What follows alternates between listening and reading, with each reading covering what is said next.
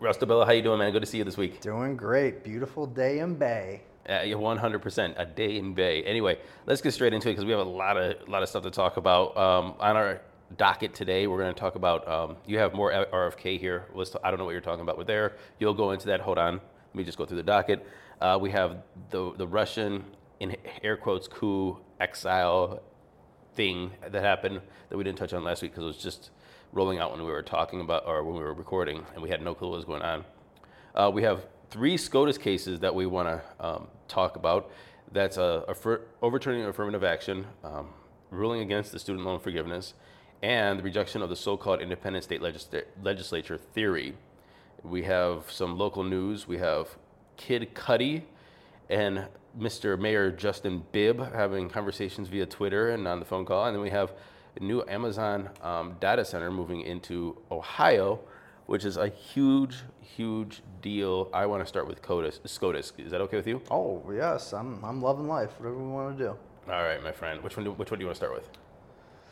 Well, I think the most recent one, and the, selfishly the one that affects you know my house is um, is the student loan forgiveness one. You know, so I didn't read it. I heard from some of my lawyer friends. Uh, this you gotta start reading these things, my friend. I know. You're, I got it. Well, it was just yesterday. You're the resident lawyer. I'm this the resident is where, lawyer. This is where you're supposed to be shining. Right. Well, that's the thing. But it just came out yesterday. I had to go to Moulin Rouge with my my wife last night. Which is a play at Playhouse. Play at Playhouse. Yes, yes, based off the movie or whatever. Uh, it was a lot of fun. But the point, but there, it seemed like the Supreme Court waited for this one. Speaking on the fact that why I haven't read it to make it kind of a Friday news dump type of a thing. I mean, we've seen the Supreme Court kind of leak opinions, then the fight is about who leaked it. You know, the Supreme Court's uh, become quite politicized, obviously. And so um, all I know is my wife and I thought that, that she would get 10, 20, she has Pell Grants, so 20 grand off her. She went to Case Law School, you know, student debt well, well, she may still get it because Biden and their team is kind of finagling a new way to get around this decision and maybe to work with Congress on it, right. which is, I think, what the Supreme Court told them they have to do. Again, I didn't, it was just Friday afternoon, Friday news dump, but um, a couple lawyer friends texted me, you know, this is bullshit. They shouldn't have had standing. Standing is, you know, the legal concept of why are you in court? Are you affected by this decision? You know, do you have the right to sue? Uh, and so that's kind of how they threw out the case uh, again uh, of trying to overturn ICWA, the, the Native American uh, statute, is unconstitutional. They just told the the party bringing the case, hey, you don't have standing to bring this case. You know, of course, this is something that Congress can do. So that's my understanding of the decision is Joe Biden can't do this this way, and so. Um, there's a touch of or a significant amount of animal farm in this. You know, I, I don't know that no matter how Team Biden or whatever future president in Congress tries to do this, the Supreme Court is going to allow it. They have allowed Obamacare, you know, but it is a politicized Supreme Court. I think what's constitutional, what's not constitutional, depends on the makeup of the court. It's kind of silly to me. Um, so yeah, I mean, my wife is uh, shit out of luck uh, for the foreseeable future. Um, they're going to resume payments in August. Um, I think, you know, obviously, I'm going to hear from you, but I, one thing that you've said consistently is, hey, we have to fix the system. You know, these one-off, these one-off kind of things um, that's not helping anybody. And while I would kind of disagree, I literally would help my wife and I. I think you're right. Going forward, right for the next generation, the young generation, kids in high school right now, you, we need to fix the entire system. So I'm upset that we can't get this loan forgiveness or whatever. We've seen subsidies. Subsidies seem to go to who's the connected and who's the most rich among us, right? That's all this really is, is a subsidy, you know, to people like my wife. Um, so that's kind of my thoughts on it. I, again, Friday news dump. So I'm going to read this one because this one takes twenty thousand dollars out of our out of our savings. You know. Right. Right. Um, a couple of things that you said there that I was thinking about is number one is you said that the courts were politicized. The courts have always been politicized um, because that's why you have liberal and conservative judges. Now, being politicized with a DNR and Republican and Democrat kind of like, I guess, encampments. This is, I think, new, but courts have always been politicized because that's why you have presidents recommend people for the court because they're going to be more in line with what the president wants. So that, that I think I think people have to understand that that courts have always been that way, especially Supreme Courts. Um, and uh, but I think we have a new thing here, and I don't want to call it politicized, but we have party affiliation politics playing out within rulings, which is different than it being politicized or ideologized or uh, having ideological uh, things. You're biting your tongue, Ross. No, no, no, no, no, no. I, I think that's kind of well said. I, I think that it, it always has been politicized, right? If you're a conservative president, you appoint conservative justices because that aligns with the voters that uh, elected you. Right. So yeah. I, I, I, think that's um, not incorrect though. There's more like I was talking about leaking the decisions now. You know, do oh, you know things like that. I, I, definitely think that winning news cycles and and things like that is they these are very very passionate topic. They make people want to protest. You know, and so right. uh, the, the height of tensions right now is as high as it's ever been. So I do think there's, you know, nuance in, in what the court does and how it decides to operate, and are they going to open investigations into Clarence Thomas and oh, that's never happened before. That's new. So the definition of a, a politicized court uh, evolves. We'll say put it like that. Yeah. Okay. I I, I understand that. Um, again, I I never was for the student loan forgiveness. Um, for for multiple reasons, and that we have went into many times on the show. Um, first of all, I don't I don't think it fixes anything. Like I said, it's giving people that are privileged enough to have went to university um, or made that decision uh, twenty thousand dollars off, uh, and and you're basically again playing winners and losers with who gets some sort of forgiveness. If we want to talk about forgiveness of of things that really affect people's lives, uh, housing prices are out of control. I mean, you can't buy a house in California for under a milli. So it's like if you live there, you're kind of screwed. Um, you know, New York rents and, you know, even rents here in Cleveland, we could talk about, you know, where we're average two bedroom is now over around what, $1,100, $1,200 when back in the, back just, you know, five, six years ago, we're talking about maybe in the seven, $800 range. So, so I mean, th- look, there's a lot of people that are struggling right now and that need, need help. And this is just one way of, I think, dividing the nation. I always thought it was a divider and it didn't really address the real problems where we have, you know, um, a lot of schools, uh, universities with huge endowments. I think what uh, Harvard has around 50 billion dollars in endowments.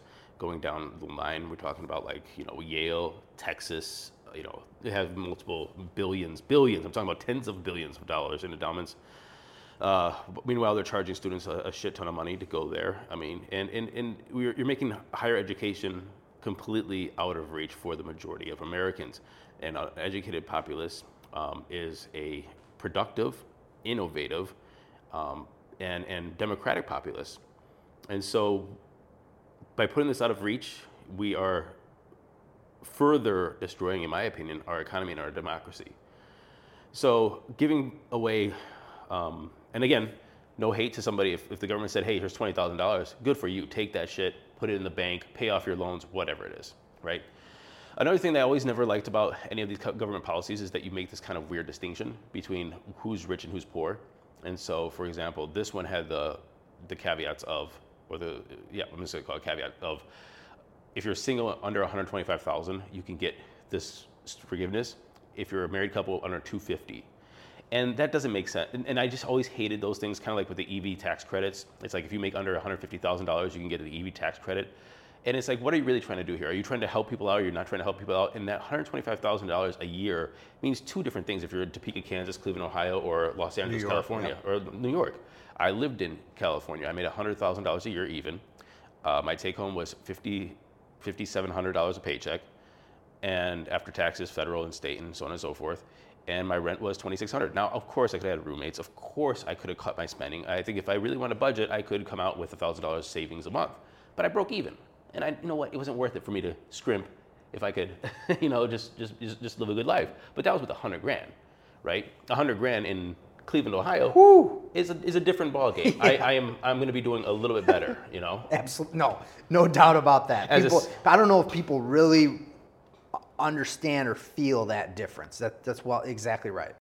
So, so I mean, so we, we put these arbitrary barriers on who can get what, and that all of a sudden makes some people think that, oh, if you make 125, you're rich. All those rich people in California, all those Topeka people, maybe if they're in or Cleveland, where we have an average salary of around what forty-five thousand dollars a year or something, and if you're in East Cleveland, it's around you know 23 or 24, 25, 26, something like that. Um, you make this other, like, oh, those are the rich people, you know, and that, I think that's just a bad precedent.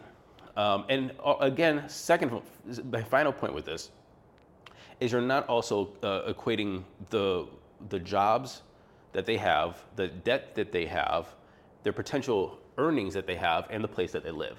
So I mean, this is all a calculation for people. So it's like, hey, I live in New York. I make 125, let's just call it 130 because now I don't qualify, but I am um, a doctor in residency that has, that's going to come out with $400,000 in debt. That's a different ball game than say somebody that went to, you know, law school, it has uh, $200,000 in debt, but is making uh, 200 in, in Northeast Ohio. That's a, I mean, well, let's just call it 130. With 130 in Northeast Ohio, it was the same. That's a whole different ballgame, right? So, uh, so again, this was rolled out sloppily. I think that it would have created division.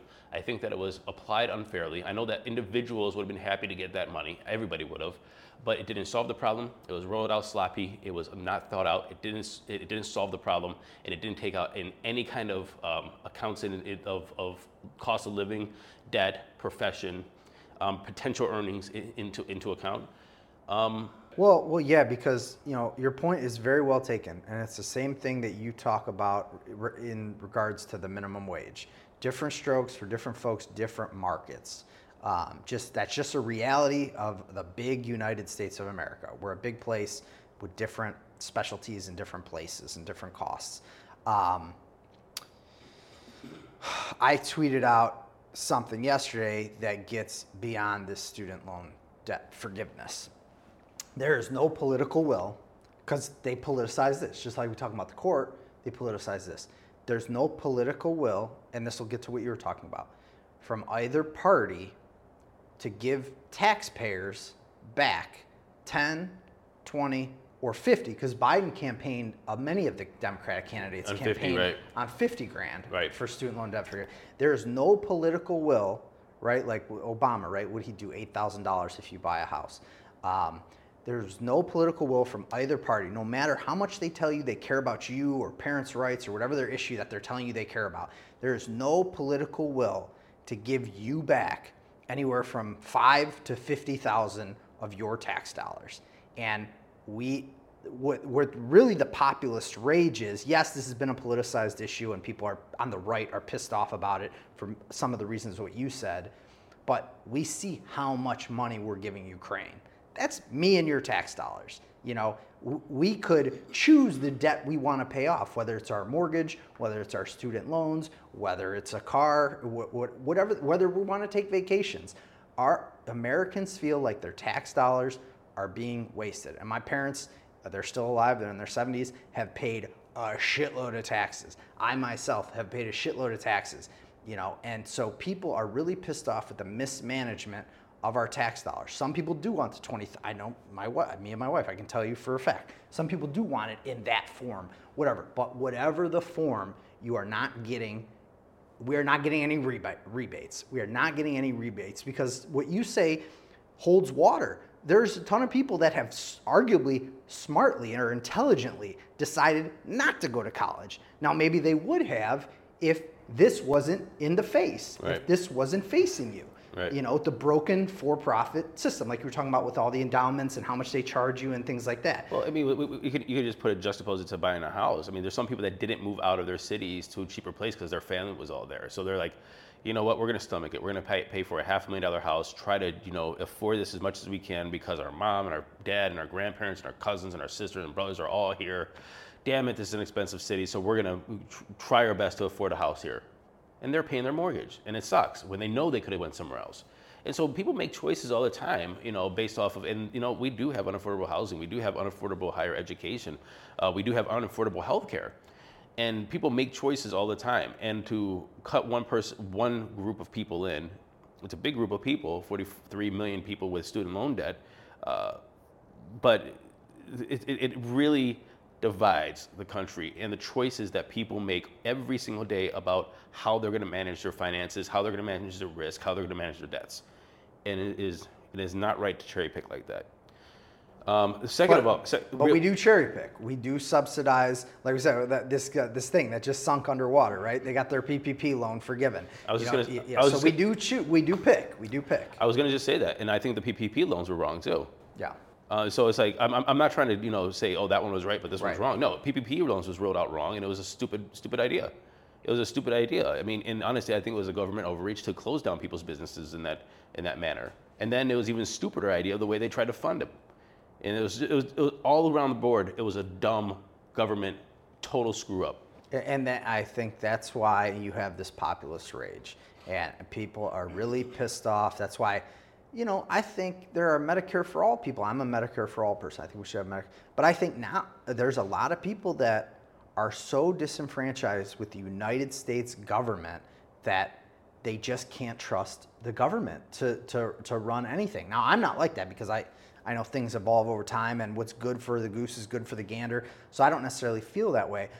Uh, but the point is, I don't think people are wrong for voting for Biden or you know Elizabeth Warren or who, Bernie Sanders, whoever it was, for saying, you know, hey, we did away with public education. You go to Ohio State. For, you know, first of all, you're probably not. They don't get in as much from Ohio as they used to. Second of all, even if you get in, it's very high. This is not our parents and our grandparents' state colleges. Right. You know, so now if you're like, oh well, I took out God a hundred thousand dollars in loans, and you get 20 people campaigning and saying, hey, we can do this. This is one thing I want to do because. You know, we're the government, but other countries are offering public education. We're not even really offering anymore unless you go to like Tri C or something like that. You know, uh, this is one of my proposals. This is what I'm campaigning on. So I don't fault people for voting for those candidates, and I think that Biden or you know won an election, won a primary, won a general.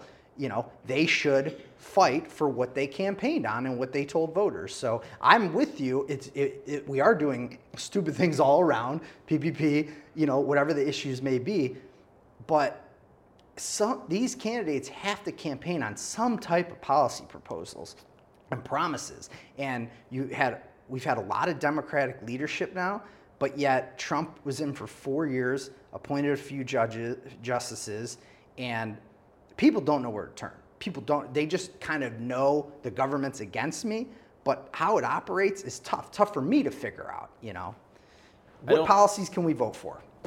Well, it's not even about voting for policies. I don't think that that is the, even the issues. I think that you have a lot of people that campaign on policies, but the fact of the matter is, is politicians.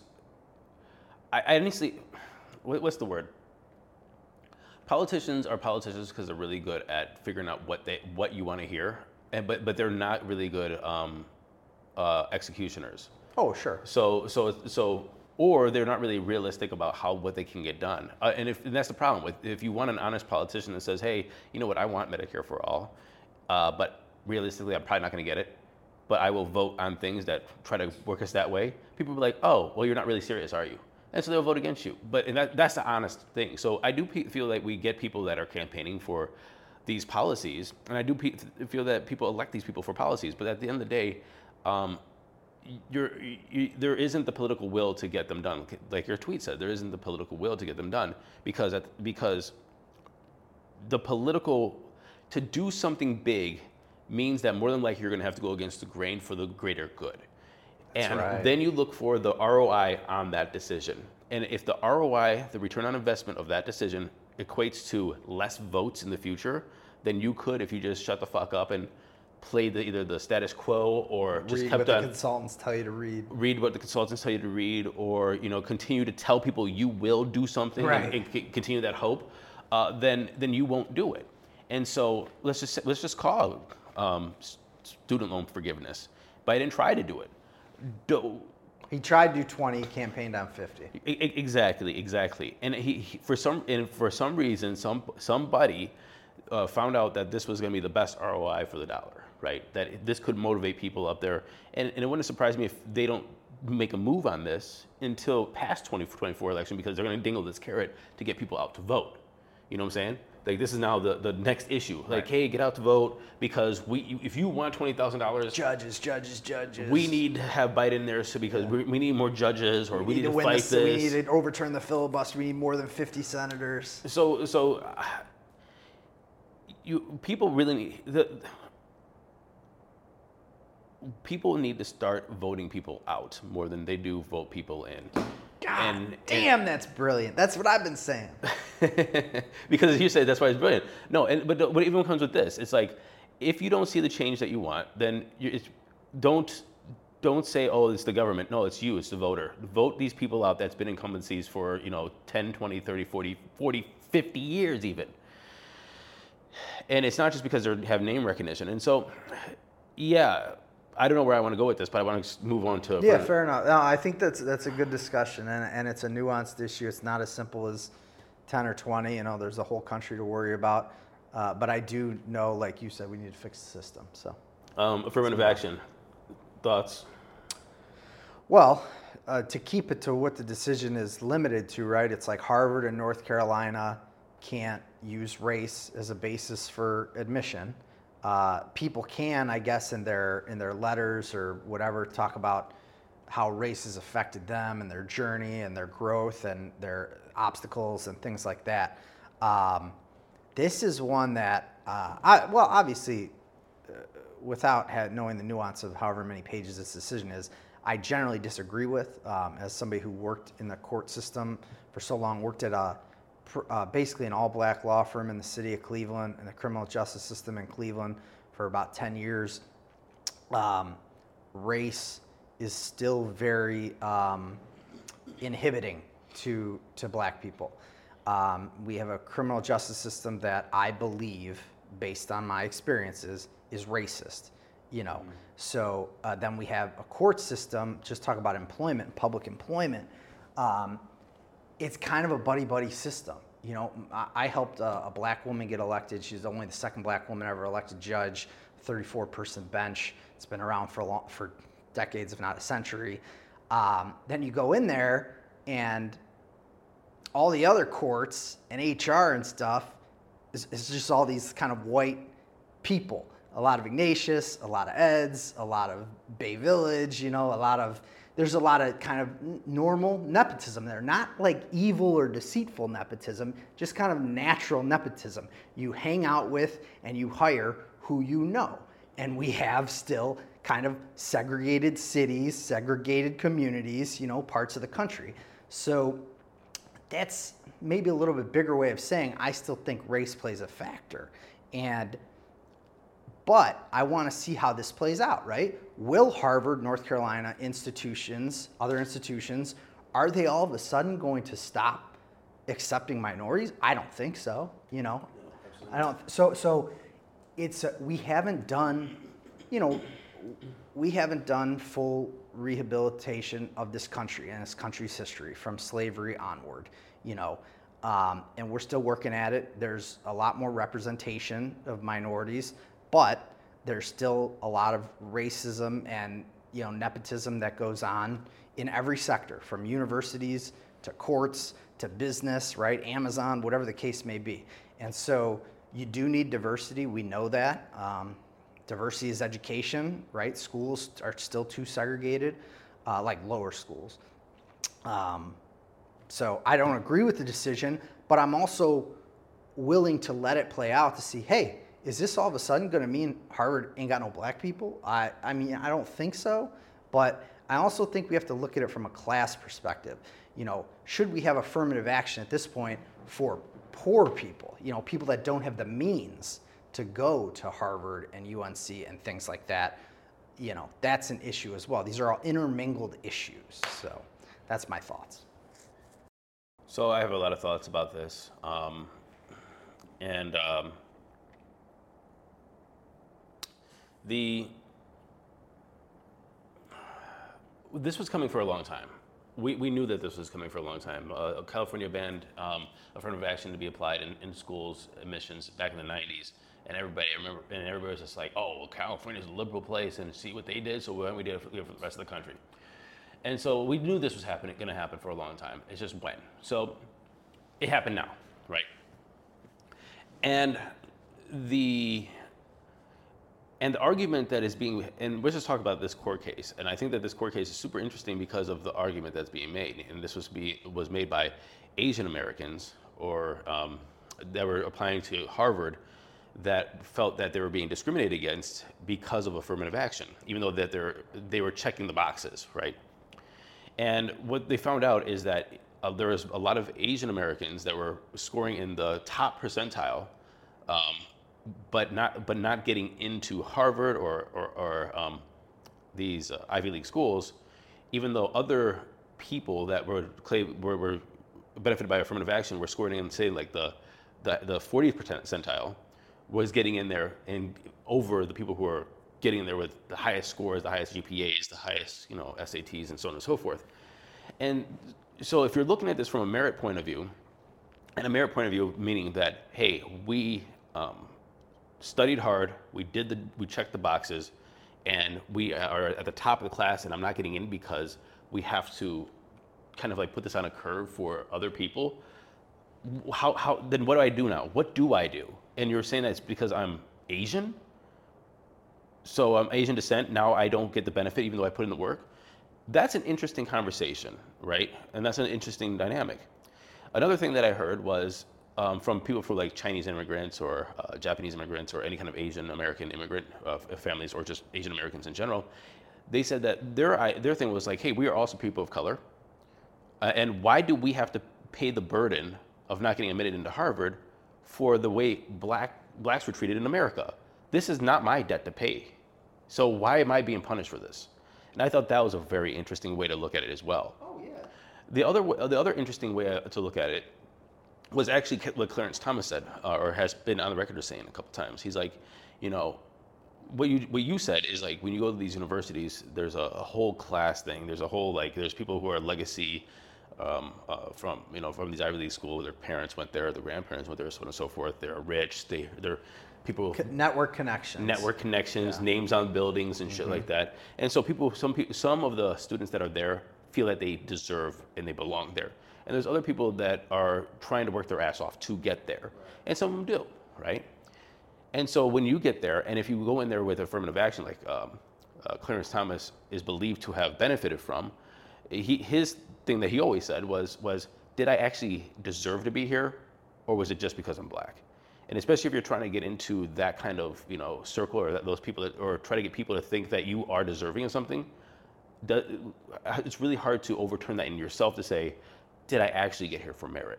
And is affirmative action actually taken away from my confidence building of my own merit and my own hard work? And I think that's a, also an interesting uh, conversation. I think that when it comes to Harvard um, and any of these schools, that you need to have pure transparency of the application process as well in order for us to judge it down the line and also to see how it's being played out. And so if you say, hey, let's take away affirmative action, what are the checklists? What are the guidelines? What, what are the things that you're looking at? And do we see all the applicants? Do we see the whole list of applicants, not just your stats that you report to us? Do we see them all? And do we see that the guidelines are being uh, uh, applied to the applications and the admittance fairly and with a standard across? And I think that's going that's going to be important going going forward. Um, but with that, I know like schools should want a diverse populace. Um, and I, I, don't think that affirmative action will change that, the, overturning this. I honestly, I think that it will probably, uh, I personally think that it will expand it because schools are going to want to make sure that they have a diverse populace. And I'm not talking just about race, but I'm talking about extracurricular activities, uh, the way that they, the way that people learn, or the the way that they put their um, knowledge into practice, is going to be ways that they, uh, you know, apply this. For example um, I'm, I'm horrible on, on, on, paper. You know, I don't look good on paper if I was going to go into something. But there's some people that, that go into situations like myself that once you get into that situation, you exceed over everybody else. You, or you excel over everybody else. Um, and I and that's by creativity, work, ethic, work yeah. ethics, um, just being an out of the box thinker, and honestly, a pain in the ass. Um, you know, they're going to be. I think that people are going to look for different uh, ways to diversify the school and that's going to come from a lot of different you know aspects. And so I think honestly, um, I'm I'm, ex- I'm excited to see how this plays out, the most I'm, I'm excited to see how this plays out, and I'm, I'm also excited to see, and excited may be the wrong word. I'm, I'm, I'm very looking forward to seeing what this does, um, but also how this also dominoes into other aspects of American, the, the American life, American culture. You're going to see it in businesses and jobs and corporate hiring practices and so on and so forth. Well, yeah, I'll. This really, I want to say something that I think gets to every a lot of what you're talking about. You know, the bubble society is really uh, misinformational or, or miseducational. And so, me personally, right, I went to uh, Notre Dame Elementary School. I went to preschool in Chesterland, Ohio. I went to Notre Dame Elementary School. I Private went school, rich kid? Yeah, I mean, well, I don't think that. That's more, uh, there's schools that are rich. Ours was not that. I could tell you the tuition. But uh, Notre Dame Elementary School, Notre Dame Cathedral Latin High School. So from preschool to K through 12 and living in Chesterland, I didn't have much, if any, diversity, you know?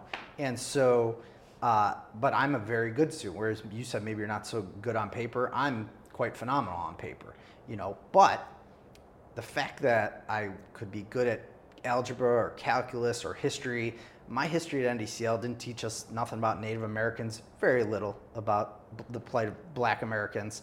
Um, and then, boom, I get to Ohio State as a freshman, which at that time was the most diverse, was the most diverse university in the country. And I think the whole world, Ohio State in, in 01, it was extremely diverse that again diversity is education. I mean that in and of itself uh, was educational you know and it'll spark your interest right, Right. it'll make you want to learn more make you want to expand your horizons and just learn different perspectives and, and things like that. So um, a university would be hurting its student body to not have asian americans uh, european americans african americans you know and from every continent. And that's what ohio state had. That Ohio State had kids from all 50 states, and I can't even remember how many countries. It was amazing. Right. And so, um, yeah, you would be doing your student body a disservice to make it more bubble-ish. You know, we've got to get out of the bubbles. So, No, I, I 100% agree with that. So I, I don't. I, I personally don't feel that this is going to have much impact. Um, I think that it's going to make things more um, transparent when it comes to how admissions are, are ran, because there will be more lawsuits. Why didn't I get in? You know, or or please show me who got in, who didn't. You know, you don't have to name names, but you have to give, give me statistics and what your criteria is. And I, and I think that I think that we are going to have I think we're going to have universities really take a look at the new way that they that this is going to allow them to shape their their universities and figure out criteria that is honestly maybe even more inclusive. well, it needs to be because, like, like what you were saying about you know students saying, "Show me who got it." Many parents and, and administrators would tell you, "Well, these tests, you know, you're going to do better on these tests if you come from this." background and have this much amount of money you know what i mean just like we were talking about golf one podcast you know what i mean if you have more money you're going to be more likely to become a golf professional Right. you know so um, the test scores is a whole nother issue in and of itself which many people say well they that doesn't reflect my knowledge and my diversity and my history and things like that Well, I think it's going to play out in the market as well. So, for example, let's just say Harvard pivots to uh, only test score merits, and you, the highest test scores go to Harvard. Well, you're, you're going to have you're going to have those people come out of uh, Harvard with degrees that might not be the best fit for a lot of these corporations, and they're going to be like, "Oh, well, you're a merit based, and you're you're a book a little book nerd, and that's great, uh, but you really don't know how to do anything. You have no experience in creative thinking, whatever, or whatever they, they'll, they'll they'll put on that." And so that's why that's why honestly I think that taking this um, this um, away could actually inf- influence, you know, I guess again, more um, creative way. And this is going to cover their asses too. You know, they're not going to just say, "Hey, it was only merit based," because I think that that's not what the corporate world is going to want. They're going to say, "Hey, you know what? We're actually we're going to have this merit aspect, which is going to be 20% of you get in here with your SAT scores, but again." Were you in? Were you in drama? Were you in, uh, you know, um, extracurriculars? How did you perform there? What did you do for your community? Um, just talk to me. Are you a are you a gregarious, charismatic person that really you know we need you there too, as well as we need these introvert, nerdy motherfuckers. right, you right. know, so like I, I, I honestly think that this is going to really take allow schools to take a deep look at what kind of environment they want to create. And again, there will be schools that say we're going to be merit based on on just SAT scores, and there's going to be other schools like, and we're going to. I bet you, I will bet you, the ones that have a very good, rich plan of who they accept to create the most diverse education possible on that campus is going to be the best universities going forward. Full stop. I, I see. I would agree with that last point. I, I would just say again, coming from where I've come from, my history with with just the criminal justice system, my jobs, my univ- my schooling, um, I would still say the top one percent of this country, uh, from a wealth perspective, and on the boards of universities and all this, is largely still white male. So uh, I think you can get good and just I like what you're talking about. You can get white males who have a worldly appreciation, and you can get bubble white males. You know what I mean? So um, it's. I think you're right. It will play out in the market, and the and like I was saying, if if you if you do have diversity at your school, you know, and different tests different test means of how you're going to decide. You shouldn't be not uh, admitting Asian Americans. You know what I mean? That that should have a shot at your university because that but that's that's one concept um, my spot you know that's a very uh, kind of narrow-minded view of anything my spot you know what i mean? And so um, i do agree with, with you. It is going to play out in the market. Uh, we need to continue to embrace diversity and uh, in higher education and then in the employment world so. And, and, and I think that the, we do also have to admit that proximity to resources and diversity and um, and capital do give people an upper, you know, a, a head start on certain things. Like they're starting out second while we're starting out first, or they're starting out third while we're starting on um, not even coming up to bat. We're on the bench. This actually plays out in China um, quite a bit, and it's actually been a very big discussion around of among people who go to university there. So they have something in high school called the Gaokao, which is just the um, kind of like our SATs. And once you take those, this actually determines where you go to university. If you score X, you can go to Y, right? Um, and there's a range of it. Obviously, there's more factors. But if you want to go to Beijing University or Tsinghua, then you're gonna have to be the top of the top because those are the best universities. Other than that, going down, you can go to Fudan or you know, um, whatever. Um, but the scores of acceptance for these universities are different between different from the different places you live in China. So if you're from a first tier city like Beijing or Shanghai, where you have access to uh the best schools, like for example, where I lived, uh, I was in a place called Wudaokou, which was between the two best universities. So you want you want to be you know you want to go to one of those universities, and you're in that area with the smartest people all the time, with the smartest tutors, with the smartest you know vocational schools, and the you know all that money there. Uh, you're going to have to have a higher score, right? So Beijing, Shanghai would have to have a higher score than say something like, or even maybe Tsinghua, maybe a little, or, or sorry, Chongqing would have to have a little lower score. But then if you go to like a lower tiered city, um, you're, you can score lower than everybody else in those big cities and still get admitted.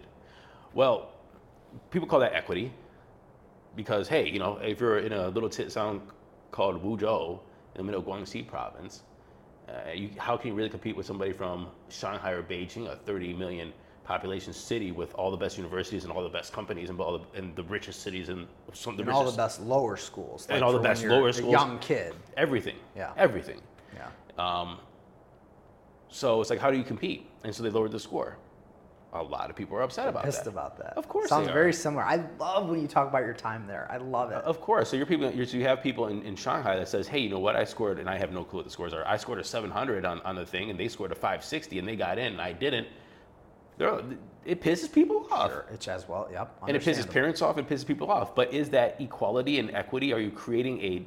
Uh, again, it's a very big conversation. A lot of people in Beijing and Shanghai say, "Hey, they should study harder."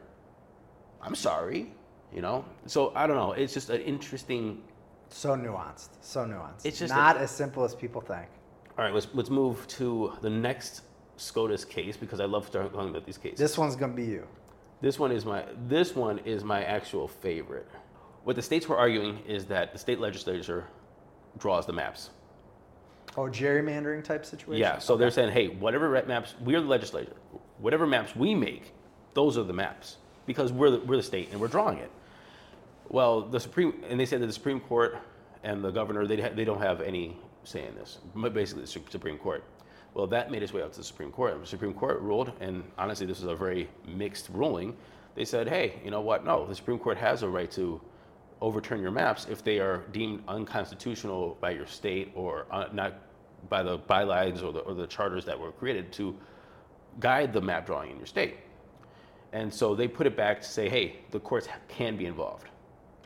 The Supreme Court or the state, Supreme the Court? The state Supreme Courts. State Supreme Court. Okay. So this opens up a whole new a whole new thing. For example, um, Wisconsin is one that's being talked about quite a lot because a, a liberal progressive um, chief justice was just appointed or just elected to you know head their court, but they have one of the most gerrymandered Republican-leaning states in the country.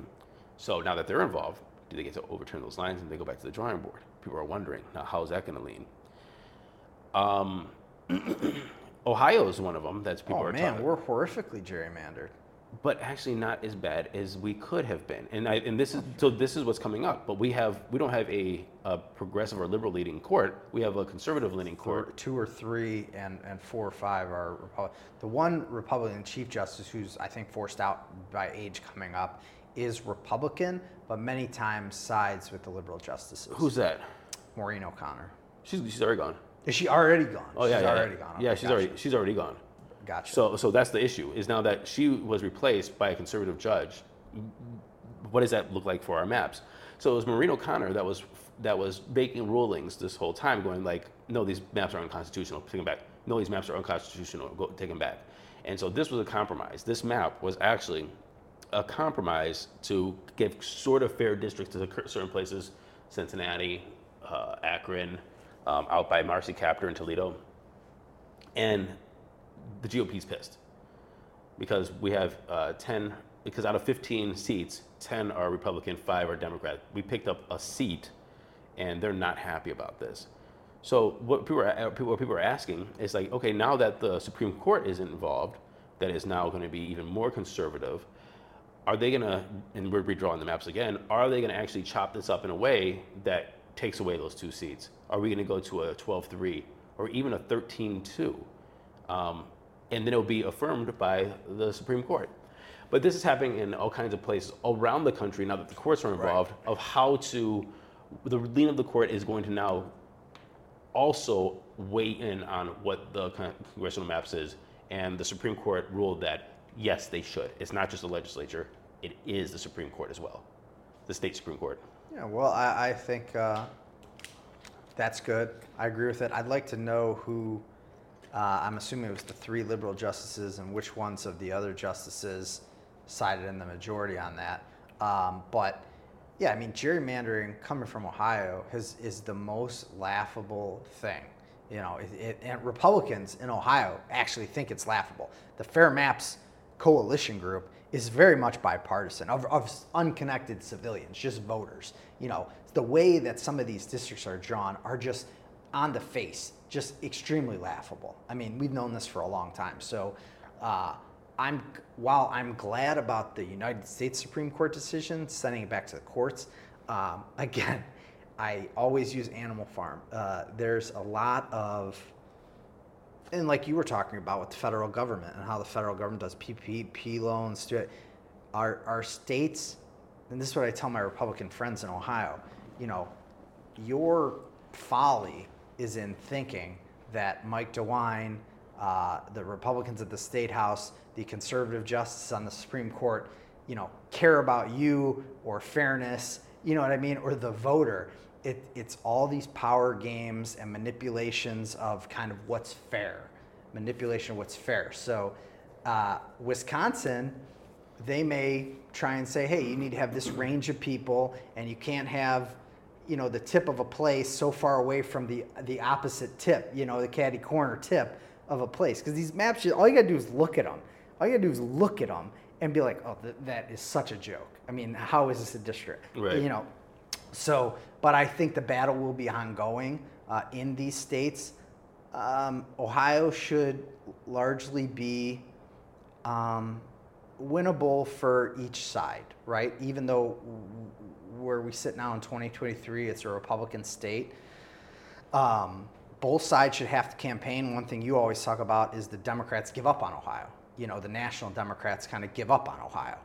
And I, while I don't think they should give up on it, I understand why they why they go that route. I wouldn't if I were in charge, but again, the the, de- the deck is so stacked against Democrats here on in those district levels, and so we should have competitive races. This is why again why we need like a better, more fair, more honest media, and we'll get to that with RFK. Is you want two candidates telling all the people that live in a place, I'm for this, I'm for that. You pick, both sides have a shot.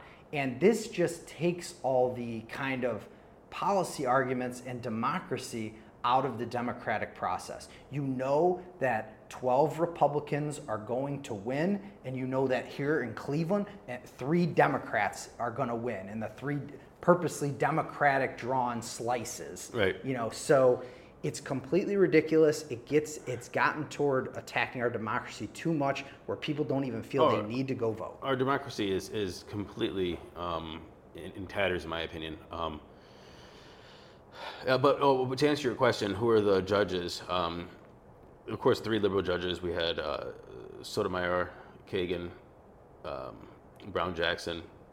Chief Justice Roberts uh, joined the majority opinion, um, and also Brett Kavanaugh and Amy Coney Barrett were joined Okay, so really, majority it- opinion. it- It was across the it was across. The, uh, So Gorsuch stayed with the uh, Dissent. you could argue psychos Alito and Thomas. Hey, I have no no hate for anybody, but Alito and Thomas are are pretty radical in how they do everything. Yeah, you know, it, it, it's it's interesting um, that they kind of went that way, but you know what? Honestly, I think this was the this was obviously Yes. the right decision. Yes. Um, even though we have other issues when we, the courts are involved, because it's actually going to allow for the courts to double down on very gerrymandered maps. That's the problem, and I think that's exactly what's going to happen here in Ohio. I live my life around judges. Judges, um, sometimes they are very open-minded and and think in a bigger systemic way, and other times they're very, very, very petty. And if the attorney on one side of an argument pisses them off, just pisses them off with something they say, how they woke up on, on which side of the bed in the morning. Sometimes they're extremely petty and they don't think systemically. You know what I mean? So I've seen both, you know. And so I think what you just said is right on the nose, right on the nose. So um, Politico.com uh, wrote this about Ohio. It, it, this is going to have major effects on long-running fight in Ohio, where the state supreme court has repeatedly struck down GOP maps there as illegal gerrymanders. Again, remember when that was when O'Connor uh, O'Connor was the chief justice, and she sided with the liberal justice, even though she was a conservative, in air quotes, justice. Yeah. Um, Ohio Republicans have asked the nation's top court to intervene on similar grounds, but the court has not yet acted on their plea. Tuesday's ruling means that the fight will remain between the legislature and the Supreme Court. Uh, the, the Supreme Court said that they're not going to take Ohio State, and I think that was yesterday or today. They said, nah, Ohio, we already made a decision. You, this is how it works Yeah, now. you'll have to adhere to this nationally, exactly. Yeah, exactly. So they're like, you have to still go through the Supreme Court. That said, they put, they put this through the courts when the last Chief Justice was on the bench. It's a totally different ballgame right now. I will bet any money that we're going to see a 12-3 um, to maybe even a 13-2 uh, Republican to Democrat split within that comes out of 2024, and that I- means that I think that either um, I think Emilia Sykes is going to lose her lose her seat uh, because they're going to put her and uh, Shontel Brown together. Um, I think that uh, we're going to see uh, Marcy Kaptur be have a hell of a fight, and I think that she's going to be in danger of losing her seat. Um, but I think they're going to go after Landsman as well down in Cincinnati. Um, the, I think the only two you're going to have left after all of this, um, if I was the Republicans, and I don't see any reason why they wouldn't do this, is just keep Shontel Brown and Joyce Beatty. That's it, and everybody else get drawn out. Yeah, I mean, i that gets back to one thing I said about um, just how badly this breaks our democracy, right? Like, you, Right, I ran, you ran, but you ran for U.S. Congress in a district, and it matters. And it's like, okay, how I do, if I do well or poorly, isn't really based on if I win or not. It's based on what percentage of the voters here are lifelong Republicans and lifelong Democrats, and did I kind of beat that? You know what I mean? Not if I like. I think you ran a great campaign. I think you did a great job it, it almost discourages you from running. It just discourages Oh. legitimate debates. I, I, I pop on the FEC website probably once or twice a week to see who's jumped in the race and how much they're, they're raising and stuff like that. Um, the fundraising deadline ended yesterday, so we're going to see the reports come out in the next 15 days of how much everybody's raising for their their um, candidacies. But nobody's jumped in this race for Ohio 7th yet. Um, it's sad. It's horrible. I mean, I think it's really bad. There's a, there's a couple places that people didn't jump in. There's a couple places that people are in, but they have absolutely no chance of winning. For example, and and, and, I, and I hate saying that they have no chance of winning, but some places just have no chance of winning. For example, for sure. Ohio's fourth district against Jim Jordan. Tamie Wilson and Jeff Seitz, they're they're fighting their ass off. They're continuing to just go over there and run for Congress to have a Democrat on the ticket, um, but they have no fucking chance in hell to beat Jim Jordan. I, think you have a really, really, really rigged democracy. I said in my race for which is much different issues than this in terms of a broken democracy. I said that Justin Bibb was picked probably a couple years before, uh, you know, a couple years before the power players, the people who are in power, are picking the candidates and they are picking the vote. They're basically candidates picking their voters or, or the donors picking the voters and who's going to it's very backwards. It's very backwards. And so it's left people without power and without hope which is really sad. I mean you can't lose hope can't lose hope but these things are very jiggered you know they're very jiggered ahead of time. And it's i mean why can't we just have on, open honest debates? It's like these two power groups the rnc the dnc and the donors behind them you know uh, we don't want this place to improve we want it to decline at the, at the very top it's nasty What else is on the list? Let's talk, about. Um, let's talk about what do you want to do? We, we want to go to Russia, RFK, local, Bibb, Cudi, or Amazon. Where do you want to go? We save the local to the end. You know, I, I think um, RFK another week of winning news cycles for him. Um, Glenn Greenwald, Tucker Carlson. You know, everybody uh, just uh, he's on Fox. He's on um, I can't remember that one channel. It's like a right wing channel, not Newsmax, a different News one. Nation. News Nation. Yeah, yeah. yeah. And um, you know, he gets slandered by kind of the old school establishment, but it seems like he's a favorite of this new school atta- uh, establishment, which to me is almost since that you know that CNN, MSNBC establishment has lost so much credibility. It really feels like he's picking up steam. I mm-hmm. mean, it really feels like he's picking up steam, and every it's it's very Trump-like. It's very Trump-like. It's like you say he's a wacko, and then we see Joe Biden misspeaking yet again, or saying I sold secrets, or reading end of quote, or something like that, and yet you say this guy is completely unqualified and a wacko, and his whole family hates him, and he answers that question beautifully every time. Every time they'll say, you know, uh, five of your seven kids they uh, they think you're way off base on this. They think you don't know what you're talking about. They completely disagree, and he'll just say, "So you and your family, does every one of your family members think that you're right about every issue?" And it's like anybody that's had a, a Christmas or a Thanksgiving or a holiday or New Year's New Year's Eve party, it's like. No, with my best friends, tons of them disagree with everything I say. you know, so uh, he crushes that one every time, and there's just a lack of credibility right now with your your old school establishment saying uh, Biden is the stable one and this random guy in our democracy is the wacko one. Now you have uh, in Ukraine, by the way, they just said we're not holding an election. We're not holding an election. And so this is getting very Orwellian. It's about do we have a democracy? This gets to the gerrymandering thing. Do we have a democracy? can we treat these candidates fairly and let them both speak and not judge them, not tell you how to think about them, or you know, not? And people are erring on the side of, you know, well, I want to hear more of what RFK say. I'm going to find him whatever platform he's on, and he's on every platform right now. I, I've seen a little bit of it, not all of it, but it, it seems like he's winning every week. You know, with uh, the populous with the populous part of the country. I think that I, I would very much like to make sure that what do I want to say? Just because Donald Trump did it doesn't mean that he's going to do it. And I see that there's a lot of people. One of the new ways of campaigning, and he's doing the you know the podcast touring and his message out there and, and so on and so forth. But one of the newer things that people do for campaigning is they try to build up followers on like Twitter and Instagram and TikTok and whatever. And it, and because of their online popularity, they are disconnected to what the people actually think about them.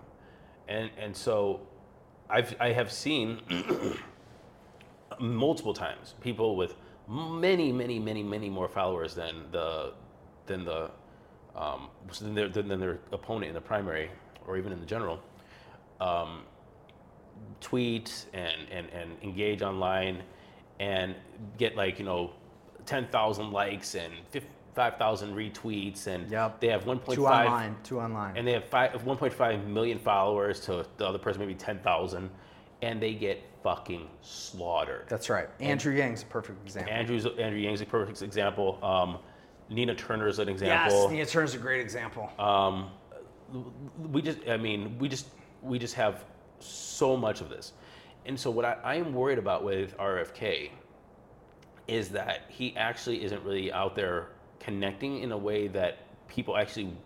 He's not running a campaign that's for the people, but he's running a campaign that's for his campaign, for like um, almost like a purpose of like, hey, you know what? We're on all these big shows, therefore we're doing well.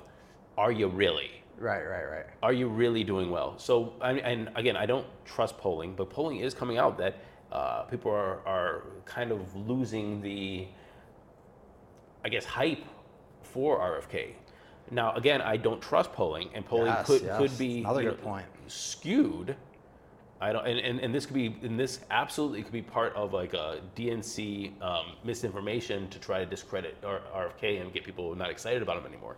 I understand that, but I also am very worried that um, he is going to live too much within the media bubble His bubble, yeah, the online bubble. and not really understand where this places him within the election. Yeah, uh, I think that's a really good point. I think um, Twitter is not real life, right? That's the true, well said, uh, oversaid cliche. But it's uh, completely true. Now, and this is why Trump always talks about ratings, ratings, ratings, ratings, ratings, ratings. So, uh, is Biden's kind of vote um, threatened from? Now, I think it's threatened just from kind of his acuity, you know, not really this RFK thing. Yeah, this is Biden's to lose. He's Yeah. going to lose it. Yeah. I don't think that RFK is going to win it. Biden will lose it. Yeah, and, but I do think that when the New York Times, I'm sure the New York Times has lost numerous subscriptions over the years, paid subscriptions. When the New York Times just immediately slaps, you know, this guy's a wacko on it, uh, um, the Washington Post, all these old institutions, um, that is getting to the Trump voter. Again, Ohio is a place that both Barack Obama won by a lot and Trump won by a lot. So populism is very important. Populism is very important. And people um, largely distrust the media.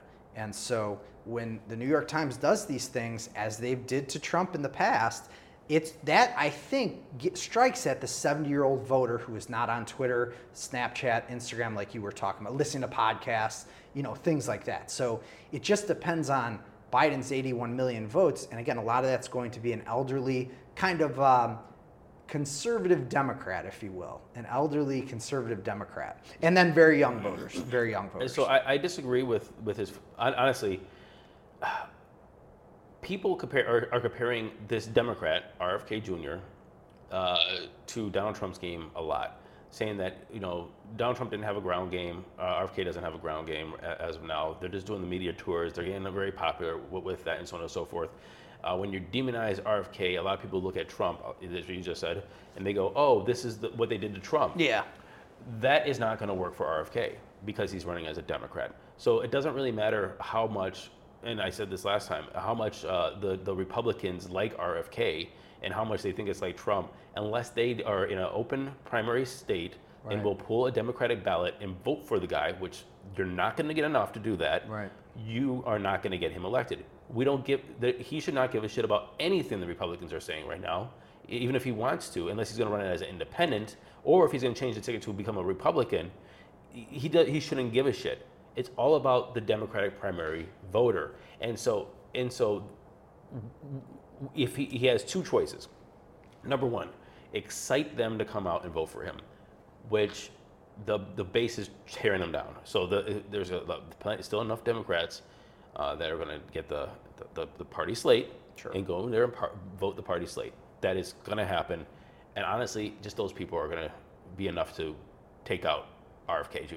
Yeah, perfectly uh, honest with unle- you. uh, again, like unless Biden, and again, uh, RFK is not the only not the only primary candidate out there, which this is almost getting uh, sad. Well, good for his campaign, but sad in general that it's just like uh, RFK and Trump and and Biden. That's not right. That's not fair to uh, all the others, including the Republican ones.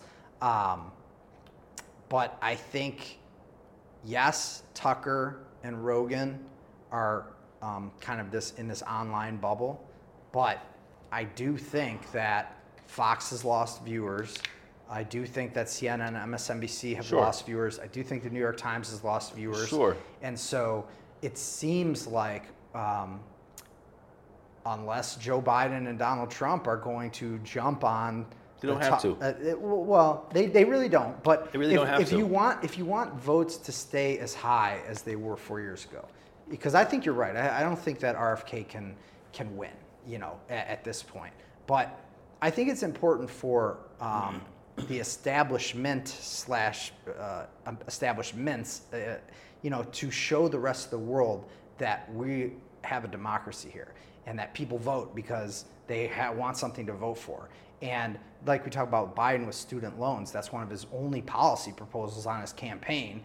You know, I don't think right now people are excited to go vote for either Trump or Biden, but they're still dominating. And you have a lot of non online people that is just going to go do that, you know? So it just depends. I mean, are we going to have are we going to have debates? Is Biden going to slip up even worse than he's been slipping up?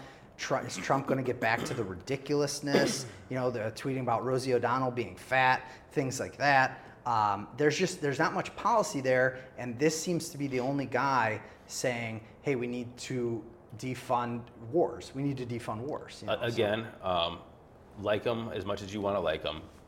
If you're not playing the the the the, the, the favorite tr- tracks of the base, then you're not going to win the primary. And there is uh the there are the popular songs, right? If you're the the pop songs are the pop songs because Yeah. they're, they're popular. That's why they're called pop songs, right? And so if he's going to be playing these uh, old school tracks or these uh, you know new indie hits that people don't really jive with because they haven't heard them 40 times, you know, then yeah, like they might be great songs, but you're not going to get the votes. They're not Yeah. gonna, they're not going to chart. What what you said about ground game is it rings true a little bit because uh, as somebody who kind of studies elections and really loves like you were talking about Judge Michael Ryan before we started. If you really follow elections, and frankly, unfortunately, I don't believe most people do. If you really follow elections and you know people and you know like judges and things like that, it, you get the mailers. Like the mailers is such a big part of it, you know, and and I literally had people tell me, "Oh, I didn't get anything from you. I didn't get. Well, I didn't have the money to send it. I didn't have the money to send Right. it. You know, so um, people will literally stack those mailers, and uh, but they're not online. They don't trust the media. So I do think they are more traditional as opposed to outside the box. You know, and like you're saying, the pop hits. You know, so it's going to be interesting. But I I can't fault him and his campaign for the route they're going right now. Uh, I don't think it's enough. Um, I don't think DeSantis has enough. I don't think Tim Scott has enough. I don't think Marianne Williamson or Cornel West has enough. But just like we were talking about gerrymandering in Ohio, I wish you could see a policy debate. I wish you could see a. po- I want to know what RFK thinks about student loan forgiveness. You know, I haven't heard him talk about that once. No, he did. He mentioned that. There, what did he say? He, he mentioned that. He made, he made tweets about the uh, SCOTUS rulings. Oh, just yesterday. Yeah. Okay. Um, and I could, I was actually looking them, trying to look them up, but Twitter won't load for some reason. Um, I've been having problems with Twitter lately. We need to know where all these candidates stand on these policy issues. and he, an tw- he tweeted decision. about affirmative action. He tweeted about all of these different things. To be honest with you, He And- seems to be doing a lot of populist stuff, even like the border wall. They're lined up at the border, and then look at this video I took at 2 a.m. in the morning. Well, see- there's some silliness there. No, no. Here, again, play the hits. He, he doesn't understand what what records he should be playing for this for this event. This is this is the. We just got done with the wedding. Um, we're at the we're at the after party. We're at the reception. You have to play uh, a little bit softer now. Usher, a little bit yeah, softer now. You have to play Usher. You Usher, have to, yeah. you, ha- you, you have to play all the hits that everybody knows at every fucking wedding. You know, hey, hey, you know, you have to play that shit. And he's trying not. He's not playing the playing the, the, the songs that everybody knows at the at the reception. So, but he instead he's playing the border wall. Bro, you're at the wrong event. Yeah. You're not at the wedding. You're at some other event. You got to change your playlist. Well, that was weird when Biden did a tweet like six months ago about how the Republicans were uh, stopping funding for I don't know if it was a wall or what. It was very pro like uh, immu- uh, immigration kind of hate stoking tweet. I really didn't like it. It was very upsetting to me. And I think yeah, I don't think the Democrat base buys um, blaming Cleveland and Ohio's problems on immigration. I don't think that's ever been something that Democrats throughout the country vote on. So when you see that, it's like these people are saying RFK is trying to weaken Biden, but this would this would help him against Trump. You know, this would help him against Trump. So that made no sense to me. Yeah, he's not. I, I honestly don't think he's playing the hits, and I don't think that he's. I think that he's speaking his truth, and that's what you know everybody wants a candidate to do. Um, but again, Yeah, I agree with that. and, and, everybody wants a candidate to do that. But if you're not playing the hits, then you're not playing the hits. And there are some Democrat hits that are just gonna be like, are gonna that you need to play at that event. You have to play them. You have to say this policy. This is what the Democrats are, have been campaigning on. So you better fucking say it. you better say it. Yeah, Um, he's got a mix of, of kind of good populism that we're lacking from Marianne Williamson and DeSantis and some of these others. He's got a mix of kind of good hit, hits and then weird, No, he's weird the, indie rock. No, he's, he's in the wrong party. He's playing the hits for the general election. He's trying. He's trying to get votes in the general election. If you were going to talk about border and you wanted, you, and you didn't want another Trump, if you were an anti-Trumper or a never, a never Trumper, then maybe you would vote for him because he said, "Oh yeah, border." And you wouldn't You're because the- DeSantis and all them Bro, you brought the anyway. wrong CD stacks to the wrong event. Go home, get the Democrat CDs, and put them on right fucking now. Put them in your CD changer because I know he still has a five disc CD Well- changer, one of those ones that swirl on the top by Iowa or whatever. But I, I think what I think one thing that you're leaving out is literally his legal name is Robert F. Kennedy Jr. And so you know we talk about name recognition and, and how silly it is, but how true it is. You know, there's going to be those those Kennedys were Democrats, and there are there are people that are turning away from the news that aren't online to begin with that loved his father and his uncle. So we're not know, saying so- different things. What, so what are you saying? well, I'm just saying that that he's got that type of um, those that, that hit. That's the ultimate hit. That's Elvis Presley. That's Michael Jackson. That, no, that no. It's the I- ultimate that, hit. That is not a hit. Saying my name is not a hit. It is. Saying saying my name it is. saying my name gets me booked as the DJ. That's the only thing. That means that I said I will DJ I will DJ your event, and because because I am DJ Kennedy. And they said, "Oh hell yeah, we want DJ Kennedy. Let's hear that guy play." And then you put on some bullshit, and they're like, "Bro, you're not even playing the songs that we like." yeah, but is but is Joe Biden? I mean, again, is Joe Biden? So it, what I'm saying is, people the same way. This is how Trump got elected. People did not want to vote for the Bushes anymore. They did not want to vote for the Bushes, and I and, disagree with and that. They didn't want to vote for they didn't want to vote for Hillary. No, they didn't want to vote for. He won a primary. Hillary wasn't in that primary. He won a primary against a Bush, a That's true. Cruz, That's true. That's and true. all this stuff. And he won ag- it going away. Again, we're not saying different things. We're not saying different things. But he played to the Republican base. I agree. Kennedy is playing to uh, to for some reason he's trying to get Republicans to vote for him. Well, okay, so I don't disagree with that. In the And it's like, substance of what yeah, saying. do that in the general, But- not now, bro. But, but remember, remember. and, it- part of and again, he, I think he's in a bubble of online of, of he's oh, Yes. oh just because he went on, on Tucker Carlson doesn't mean that you get votes. Okay, I agree with that. Everything you just said, I agree with. That being said, there are a bunch of people who are not online who think Biden's too old. To, these are de- now I'm talking about Democrats. Now I'm mm-hmm. talking about the conservative Democrats or the you know the middling Democrats that will not that do not feel comfortable voting for Biden. He cannot complete a sentence many of the times, many of the times. And so he has that that the biggest hit of them all, Michael Jackson Thriller. Robert F. Kennedy. They're not listening to any of this stuff. They, they're not listening to any of this stuff. They're not online.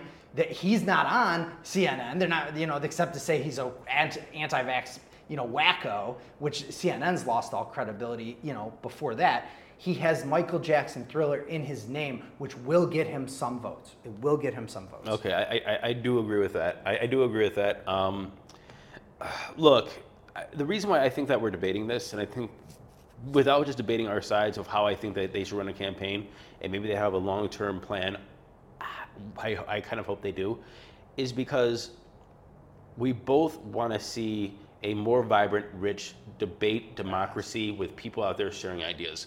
And when Kennedy, like him or hate him, agree with him or don't, or, or don't, came out and said, I am going to primary an incumbent sitting president, I think that a lot of people, at least like us, went, this is exactly what a democracy should yes. be. You should not rubber, rubber stamp. And I know that the DNC, that's their job is to rubber stamp the president, but at least somebody came in and had the balls to primary him. And he's actually getting uh, airplay from these different people. And, and now, now I think these people are saying is just don't fuck it your, up. Your whole foreign policy, the biggest advertisement we do is Ukraine needs us to save democracy. Vietnam needs us to save their democracy. Cuba needs democracy. And it, the exact what you just said, dead on the nose. We the, gerrymandering, right? Not going to run because they've made it 65% are not even going to run. You know, no one needs to listen to shit. They all know who's going to win. We need a robust democracy. I'm not sitting here telling you, you put a gun in my head. I don't think if RFK is the president, anything is going to change. I don't. But I want to see him and Joe Biden argue with each other. You know, mm-hmm. I want to see them argue with each other. Right. Again, I think Julian Castro said it the best best uh, a couple weeks ago on a podcast, and he said we can't champion democracy if we don't if we don't role model democracy, and if you if we don't want to champion democracy, even if it's messy and it doesn't go the way that we want it, then do not fucking say that we are the party for democracy. Preach. It is absolutely fucking bullshit. It's disingenuous and it's just gaslighting everybody. Mm-hmm. And, and, and I'll go a step further. In Ukraine, if Zelensky was overwhelmingly popular, that election would go forward that election would go forward if he was overwhelmingly popular. And now they've said, while we're in war, which we know in Afghanistan, in Vietnam, we know this can take forever. While we're at war, for the safety's sake of the population, no, no elections, no elections. That's not the, that's fucking ridiculous. Where do we want to go from this? Do we want to go to Kid Cudi, this Russian thing, Amazon? Um, yeah, you know, I think all three are very important. I, I, think the Kid Cudi thing is the thing that most, you know, people our age might know. I mean, it's really stupid. Um, but yeah, I mean, Kid Cudi had did an Instagram post that he couldn't make it happen, his outdoor festival in Cleveland. And he's from Cleveland, Cleveland rapper, very popular nationally but all about Cleveland. Shaker Heights, to be exact, right? Fair. Um, I don't know if MGK was Shaker Heights. I don't know where Kid Cudi's from exactly. Sh- uh, MGK was Shaker Heights. Oh, okay. So um, then Justin Bibb, the, our mayor, you know, tweets out, "Hey, uh, tweets at Kid Cudi. I'd love to make this happen." Word comes out from the city. Hey, we never even got a request for um, certification or whatever, uh, you know, allowance for. We never even got a request from the Kid Cudi team for this and so for me, it gets to something that we always talk about. Who's got influence? What do our what do our leaders care about? Because you got tenants in a trailer park in Collinwood that got no grocery store, and now the, the, they're taking away their trailer parks. They're kind of buying it and evicting them. Who? Um, West, uh, the Land Reserve, the Land Reserve nonprofit. Okay. Uh, conservancy, you know. So but nonetheless, there are people with real, real problems. Your voters, your taxpayers, they can't get that. They can't get that response. They can't get that response on Twitter.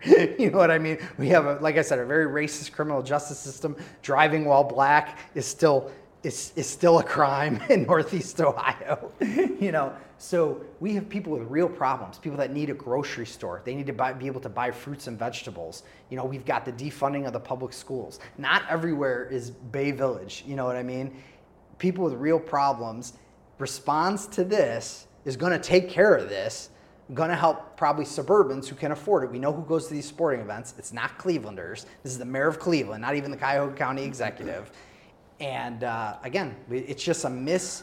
They're just miss priorities. They're just it's just bad backwards priorities. Well, I mean, I think it, I, I I cannot disagree. I mean, I think it shows that. Um, I guess I don't know if I disagree or not, but here, my my my view on this is that it's showing that we have a young mayor that is trying to make sure that the that Clevelanders uh, are exposed to arts and culture.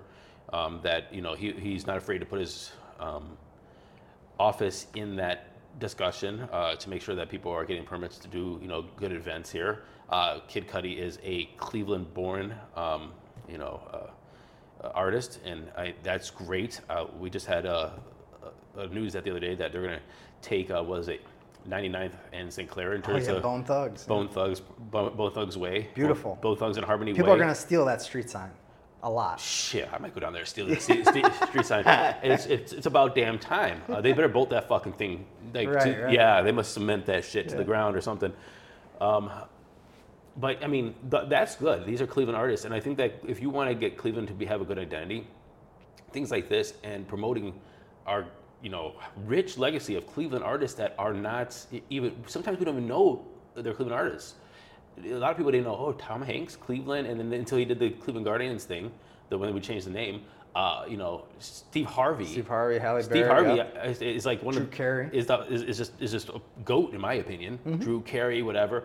But there's all kinds of them that we don't even really think about. But Cleveland has such a rich history of artists that move out of here. How do we bring that legacy back? And I think that this is one of those things that I think Bibb did a good job saying, like, hey, you can't do a concert here. What happened? It didn't go well in the, the other venue. No, no, let's work this out because this is only good for our city. No, I, I don't again, mind having concerts He's and walking, and walking chew gum, at, walking chew gum at the same Yes. time, Bibb. I mean, yeah, this is something he should be doing. If you say he should be doing other things too, that's fine. But don't say he shouldn't do this. Right, exactly. I'm not. I'm not anti-concert, but I, I just know that. Of course, I'm not anti-concert. I, I just know that for for decades, from pre Frank Jackson, maybe even from pre Mike White, we have prioritized concerts, All Star weekends, sporting events, um, the Rock Hall, you know, things like that. That's our priority under the guise of this is going to help tourism, this is going to help the economy, this is going to create jobs. And I personally know that, okay, well, you picked winners and losers, and the winners you picked, you were kind of wrong about. Like people continue to leave. We are number two in the nation in poverty. There's a lot of cities in the country. Number two is unacceptable to me personally. You know what I mean? So get your priorities straight. To your point, absolutely walk and chew same. There are getting back to the other cities in the country. There are other cities in the country that take care of their poor residents, uh, help their poor residents maybe get up and out of poverty. Don't get don't throw everybody in don't throw everybody in jail. You know, and we do concerts and we do Right, right, right, concerts. right, you know, so it, it was just how quickly he responded. It was like, man, these people getting evicted from their trailer parks when you campaigned on affordable housing, they ain't gotten a response in months. And you're not, you're going to continue to ignore them. You're going to continue to ignore Right. Right. No, I, under, I totally understand that. Um, yeah. Well, I think it's been long enough. We've been doing about an hour, 20 minutes. So this was a long one today. It was a good one. We'll keep the other topics on, and, I, and I'll look at those Supreme Court decisions. All right, but really quick, wait, what's your opinion on this whole Russian thing?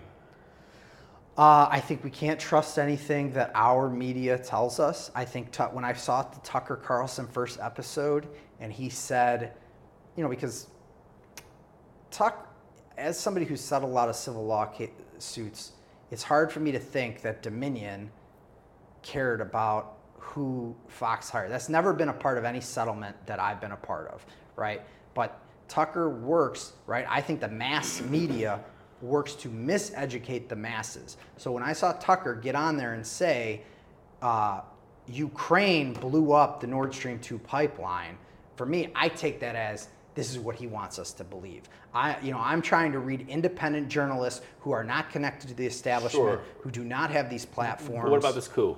With the coup, I there are two ways to read it. What we're being told is, wow, they're uprising against Putin. There's an uprising against Putin. Putin doesn't have the support of the, the Russians or the Russian military. The other way to read it is, hey, this is a mercenary group. This is an oligarch here running this thing. Uh, Putin knew this kind of part of the battle with Ukraine and with these mercenaries was coming, and he quickly uh, kind of made an agreement to just get this guy out of there and kind of bring those mercenaries back into his fold, you know, into his fold. So the other side of it is Putin is in complete control and knows what he's doing. The American side of this is there is a huge uprising against Putin and Putin's lost control. So there are two ways to read it. I don't know the answer. I don't mm-hmm. know the answer, but I'm not going to parrot and repeat what I hear from mainstream sources. The way, uh, uh, so I, again, who knows the actual truth Yes. um, about this? But I, I, I think that, I think for when I was, when I've been thinking about it, that it always came down to the same thing, but which, which angle are we looking at it from? I think that this guy w- marched through Russia, going to Moscow, and he was trying to trying to get people on his side, and it was either generals or other um, uh, soldiers or so on and so forth. And I don't know if it's one of two things. The first one, was he actually trying to stage a coup or takeover or go against Putin? Um, and he was seeing who was going to join him because there's probably a lot of criticism from from generals and whatever. Um, and and he didn't get the support, and so by the time he got there, he was just like, "Yeah, this isn't working out for the best for me." And Putin's like, and Putin looks at this and goes, "Okay, do I?" And I, this is not an original idea, but do I have a fight with him, have Russian and Russian bloodshed, and it looks like we're out of control, or just tell him to fu- fuck off and go away? Uh, that's the first idea. But the second idea is the same exact thing.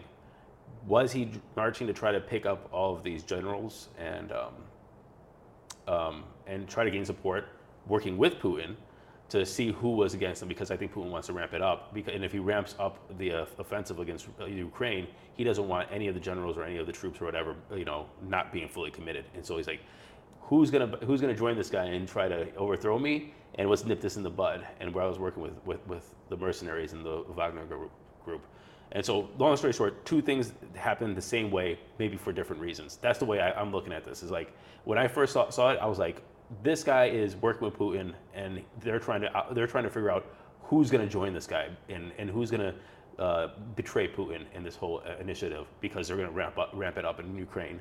And so, anyway, next three months, I think that you're going to see a huge a huge buildup from Russia, and it's going to be gnarly. Yeah, we're, we're, we're going to continue learning about this war and this dispute and the nuances in it. I would just be cautious to listen. This is like we talk about pharma. I would be cautious uh, for Northrop, Northrop, uh, you know, these big war companies, uh, these big contractors that get their money into the media. You know, I would be careful to get your news from, you know, compromised profit-seeking corporations. You know, so go to the independent people who, you know, I'll look up Al Jazeera. You know what I mean? Things like this. It's hard to know what's true outside our borders. It's hard to know what's true. So Shit, it's hard to know what's true inside. inside our our border. borders, right? All right, bro. I'll talk to you. Thanks, man.